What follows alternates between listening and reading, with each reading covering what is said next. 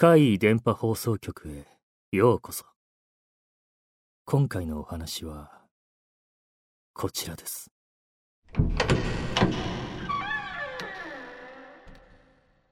深夜のコンビニで。俺が働いているのは、ある田舎のコンビニです。店の裏には山があって、この辺は人間より動物の方が多いんじゃないかというくらいのど田舎です。そんなコンビニでも24時間営業で深夜にトラックの運転手なんかも定期的に訪れます。ある日、俺が夜勤で出勤すると、ちょうど店長が帰るところでした。ずっと連勤が続いていて疲れていた店長は、俺に、深夜は S 君と二人でよろしくね、と言って、眠そうに帰っていきました。俺はその日、同年代で仲もいい S 君と二人で、気楽に働きました。しばらく仕事をして、店内のお客さんがいなくなった頃に S 君が、裏でドリンク整理したら適当に休憩してくるわ。と言って、バックヤードの方へ行きました。一人で店番をしていると、ドアのチャイムが鳴り、一組のカップルが入ってきました。イチャイチャしながら店内を見て回るそのカップルを見て、俺は漠然と、どこかへ旅行へ行く途中なのかなと思いました。こんなど田舎のコンビニですから、深夜に若いカップルが来るなんて、そのくらいしか考えつきません。カップルは、二人分のおにぎりとお茶を手に取り、レジに来ました。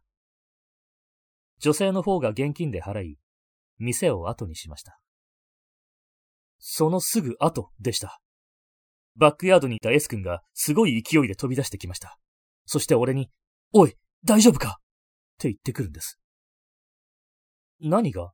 と聞くと、だって今、誰も入ってこなかったのにチャイム鳴ったと思ったら、お前がレジで誰か接客してる感じだったけど、誰も来てないよな。事務室の防犯カメラで見ていた S 君には、そう映っていたんです。俺はカップルがお茶とおにぎりを買っていったと伝え、代金もちゃんともらったと、その時受け取った現金を見せようとしたのですが、あの女性が今しがた支払った効果を見て、固まってしまいました。それは、一見お金だとわからないくらい、ひどく錆びついていました。俺と S 君は、これどうすればいいんだ？両替してもらえるのか？などと間抜けなことを言いながらも、戦々恐々としていました。いつの間にか結構な時間が経っていて、家で寝てきた店長がまた出勤してくる時間になりました。俺たちの様子がおかしいことに気がついた店長が何があったのかと尋ねてきたので、俺たちはあの出来事をありのままに話しました。すると店長は、それ本当？うわぁ。とつぶやき、過去にこの店であったことを話してくれました。数年前の深夜、あるカップルがこの店に来店したそうです。彼らは楽しげに店内を見て回り、店長はその様子から旅行中かな？と思ったそうです。そのカップルはお茶とおにぎりを買って車で山の方へと去っていきました。その翌日、警察が訪ねてきました。あのカップルの行方を追っていた警察に、店長は、車で山の方へ行ったと伝えました。そしてその同じ日に、また警察が、ご協力ありがとうございました、と、お礼を言いに来ました。警察がコンビニから山の方を捜索すると、カップルはすぐに見つかったようです。お互いが愛し合い、当人たちは結婚を前提に付き合っていたのですが、女性の両親に反対されていたそうです。それでも二人は同棲をしていましたが、ある日両親がそのマンションへ行ってみると、もぬけの殻。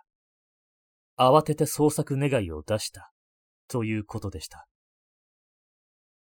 見つかった時はすでに、女性は首を絞められ殺害された後、埋められていました。そしてその真上で、男性は首を吊っていました。その話を聞いて、俺と S 君はゾッとしました。お金を払ったのは女性の方でしたから。そのお金はありえないほど錆びついていた。ということは、どういうことなんでしょうか？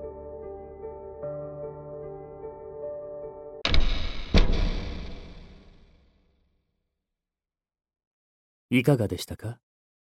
次は、あなたの身に起こったお話を聞かせてくださいね。